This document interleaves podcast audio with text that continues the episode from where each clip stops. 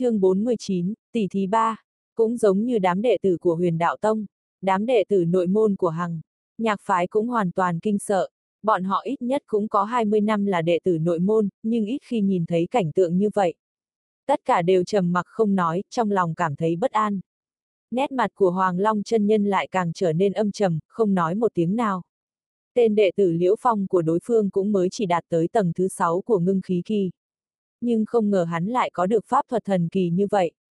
Thủy mạc gặp phải lực công kích mạnh thì phản lại càng mạnh.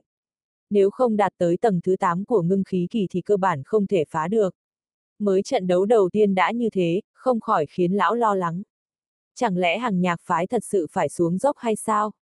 Lão quay sang nhìn mấy vị sư đệ đứng bên, bọn họ cũng đều đang trầm mặc không nói.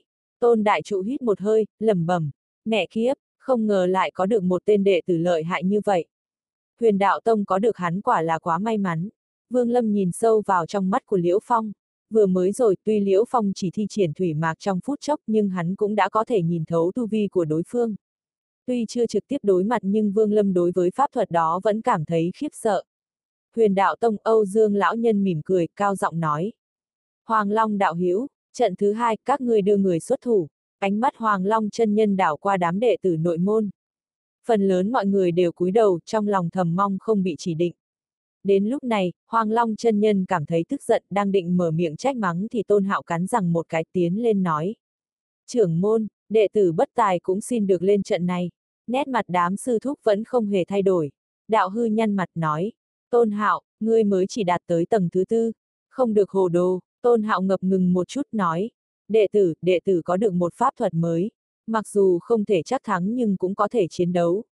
Trong lòng hắn thầm nghĩ, bây giờ, người nào cũng không muốn lên, ta tự thân ứng chiến chắc chắn sẽ có được hảo cảm của trưởng môn. Mặc dù không thể thắng được nhưng phích lịch đạn trong tay cũng có thể giành lại được chút mặt mũi. Lý Sơn huynh đệ, xin lỗi ngươi, phích lịch đạn mua được từ tay ngươi lạ phải dùng để đối phó các ngươi. Mấy hôm nay hắn cảm thấy đã có thể sử dụng phích lịch đạn vô cùng xảo diệu. Tuy mấy lần đầu đều bị thất bại, nhưng cuối cùng cũng có thể thành công mấy lần. Bởi thời gian quá gấp nên hắn cũng không tiếp tục luyện tập.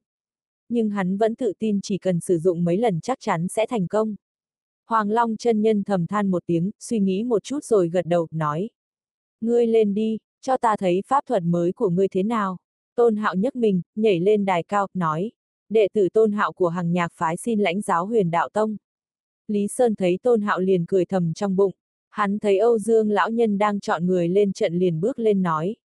Sư phụ, đệ tử Lý Sơn nguyện lên trận này, trao đổi với đối phương một chút. Nói xong, hắn nháy nháy mắt, đứng chờ. Âu Dương lão nhân vẫn luôn đau đầu đối với Lý Sơn. Nhưng lão cũng biết Lý Sơn rất tinh quái, không bao giờ chịu thiết. Lần này hắn xin ra trận chứng tỏ đã hoàn toàn chắc chắn. Vì vậy lão hơi trầm ngâm một chút rồi gật đầu. Lý Sơn hưng phấn đi lên trên đài. Trong lòng hắn đang thầm cười trộm, Tôn Hạo ơi là Tôn Hạo, lần này là ngươi tự tìm người đến cướp lấy mặt mũi của ngươi đấy nhé. Tôn Hạo nhìn thấy Lý Sơn xuất trận, nét mặt không khỏi thay đổi. Tôn Hạo sư huynh, hãy sử dụng tiên thuật đắc y nhất của ngươi đi. Lý Sơn ta sẽ tận tình tiếp đón. Lý Sơn lớn tiếng nói. Tôn Hạo do dự một chút. Bây giờ, hắn đã có thể sử dụng phi kiếm vì vậy bắt quyết một cái. Thanh phi kiếm màu đỏ nhanh chóng từ phía sau bắn ra, lượn xung quanh người hắn một vòng. Đi, thanh phi kiếm nhằm thẳng về phía Lý Sơn. Cùng lúc đó, Tôn Hạo lập tức lấy ra bốn năm quả phích lịch đạn quát to. Xem tiên thuật của ta. Lý Sơn cười ha hả, dễ dàng né tránh phi kiếm, trong lòng thầm nghĩ một chữ, bạo. Phích lịch đạn trong tay Vương Hạo chưa kịp ném ra liền lập tức phát nổ. Một mùi thối ngập trời tỏa ra bốn chung quanh. Toàn thân Tôn Hạo lúc này bám đầy bụi, ngơ ngác đứng đó, không nói được tiếng nào. Hắn không thể hiểu được tại sao phích lịch đạn chưa ném ra đã phát nổ. Chẳng lẽ vừa rồi mình dùng sức mạnh quá? Lý Sơn chẹp một cái rồi lớn tiếng nói. Chiêu này của tôn hạo sư huynh quả là quá lợi hại. Đây là chiêu gì không biết, tự bạo đại pháp phải không?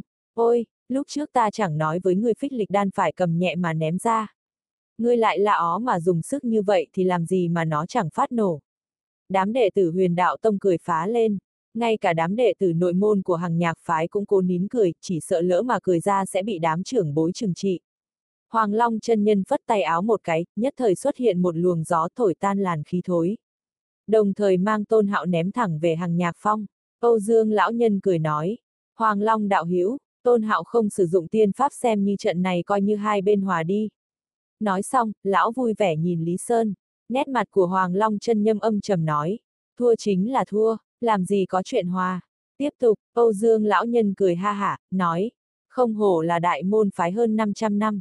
Được rồi, hứa mộc, ngươi lên trận, từ trong đám đệ tử của huyền đạo môn, một tể đệ tử ước chừng 24, 25 tuổi, da mặt trắng trẻo, mi thanh mục tú đi lên trên đài. Hắn ôm quyền thi lễ, không hề nói một lời nào. Lần này, Hoàng Long chân nhân cũng chưa gọi một tên đệ tử nội môn nào xuất trận. Lão lấy ra một cái ngọc giản, vuốt nhẹ một cái miếng ngọc giản liền nát thành bụi phần. Nhất thời một cái pháp trận màu lam lóe lên, xuất hiện trên đài cao. Tiếp theo đó, quang mang thoáng động một cái liền có ba người từ trong đó đi ra. Ba người này đều mặc tự y, hơi thở rất mạnh khiến cho tinh thần của đám đệ tử nội môn chợt run run. Âu Dương lão nhân biến sắc cẩn thận đánh giá ba người này. Ánh mắt tên đệ tử đứng cuối cùng của huyền đạo tông chợt lóe lên quang mang trong lòng xuất hiện chiến ý. Sau khi ba người đó xuất hiện, lạnh lùng nhìn xung quanh. Một người trung niên khoảng chừng 40 tuổi trong ba người trầm giọng nói. Huyền đạo tông, 20 năm trước Lữ Mỗ đã bị thua, lần này thì không thể có chuyện đó. Ánh mắt Vương Lâm có chút căng thẳng. Trong ba người đó, hắn nhận ra một người đó chính là nhị sư huynh Trương Cuồng. Lữ Tung, lần này tới phiên ngươi. Hoàng Long chân nhân lạnh nhạt nói. Lữ Tung gật đầu một cái. Hai người bên cạnh hắn tung người nhảy xuống đứng bên cạnh Hoàng Long chân nhân. Lữ Tung, ngũ sư huynh Lữ Tung, ta nghe nói 20 năm trước hắn đã đạt tới tầng thứ 6 của ngưng khí kỳ. Lần này hắn xuất trận, hàng nhạc phái của ta tất thắng.